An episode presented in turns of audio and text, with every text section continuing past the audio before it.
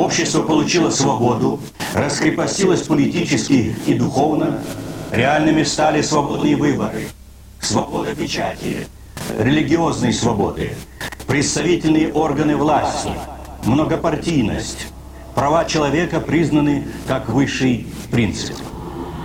Мы открылись миру, отказались от вмешательства в чужие дела, от использования войск за пределами страны.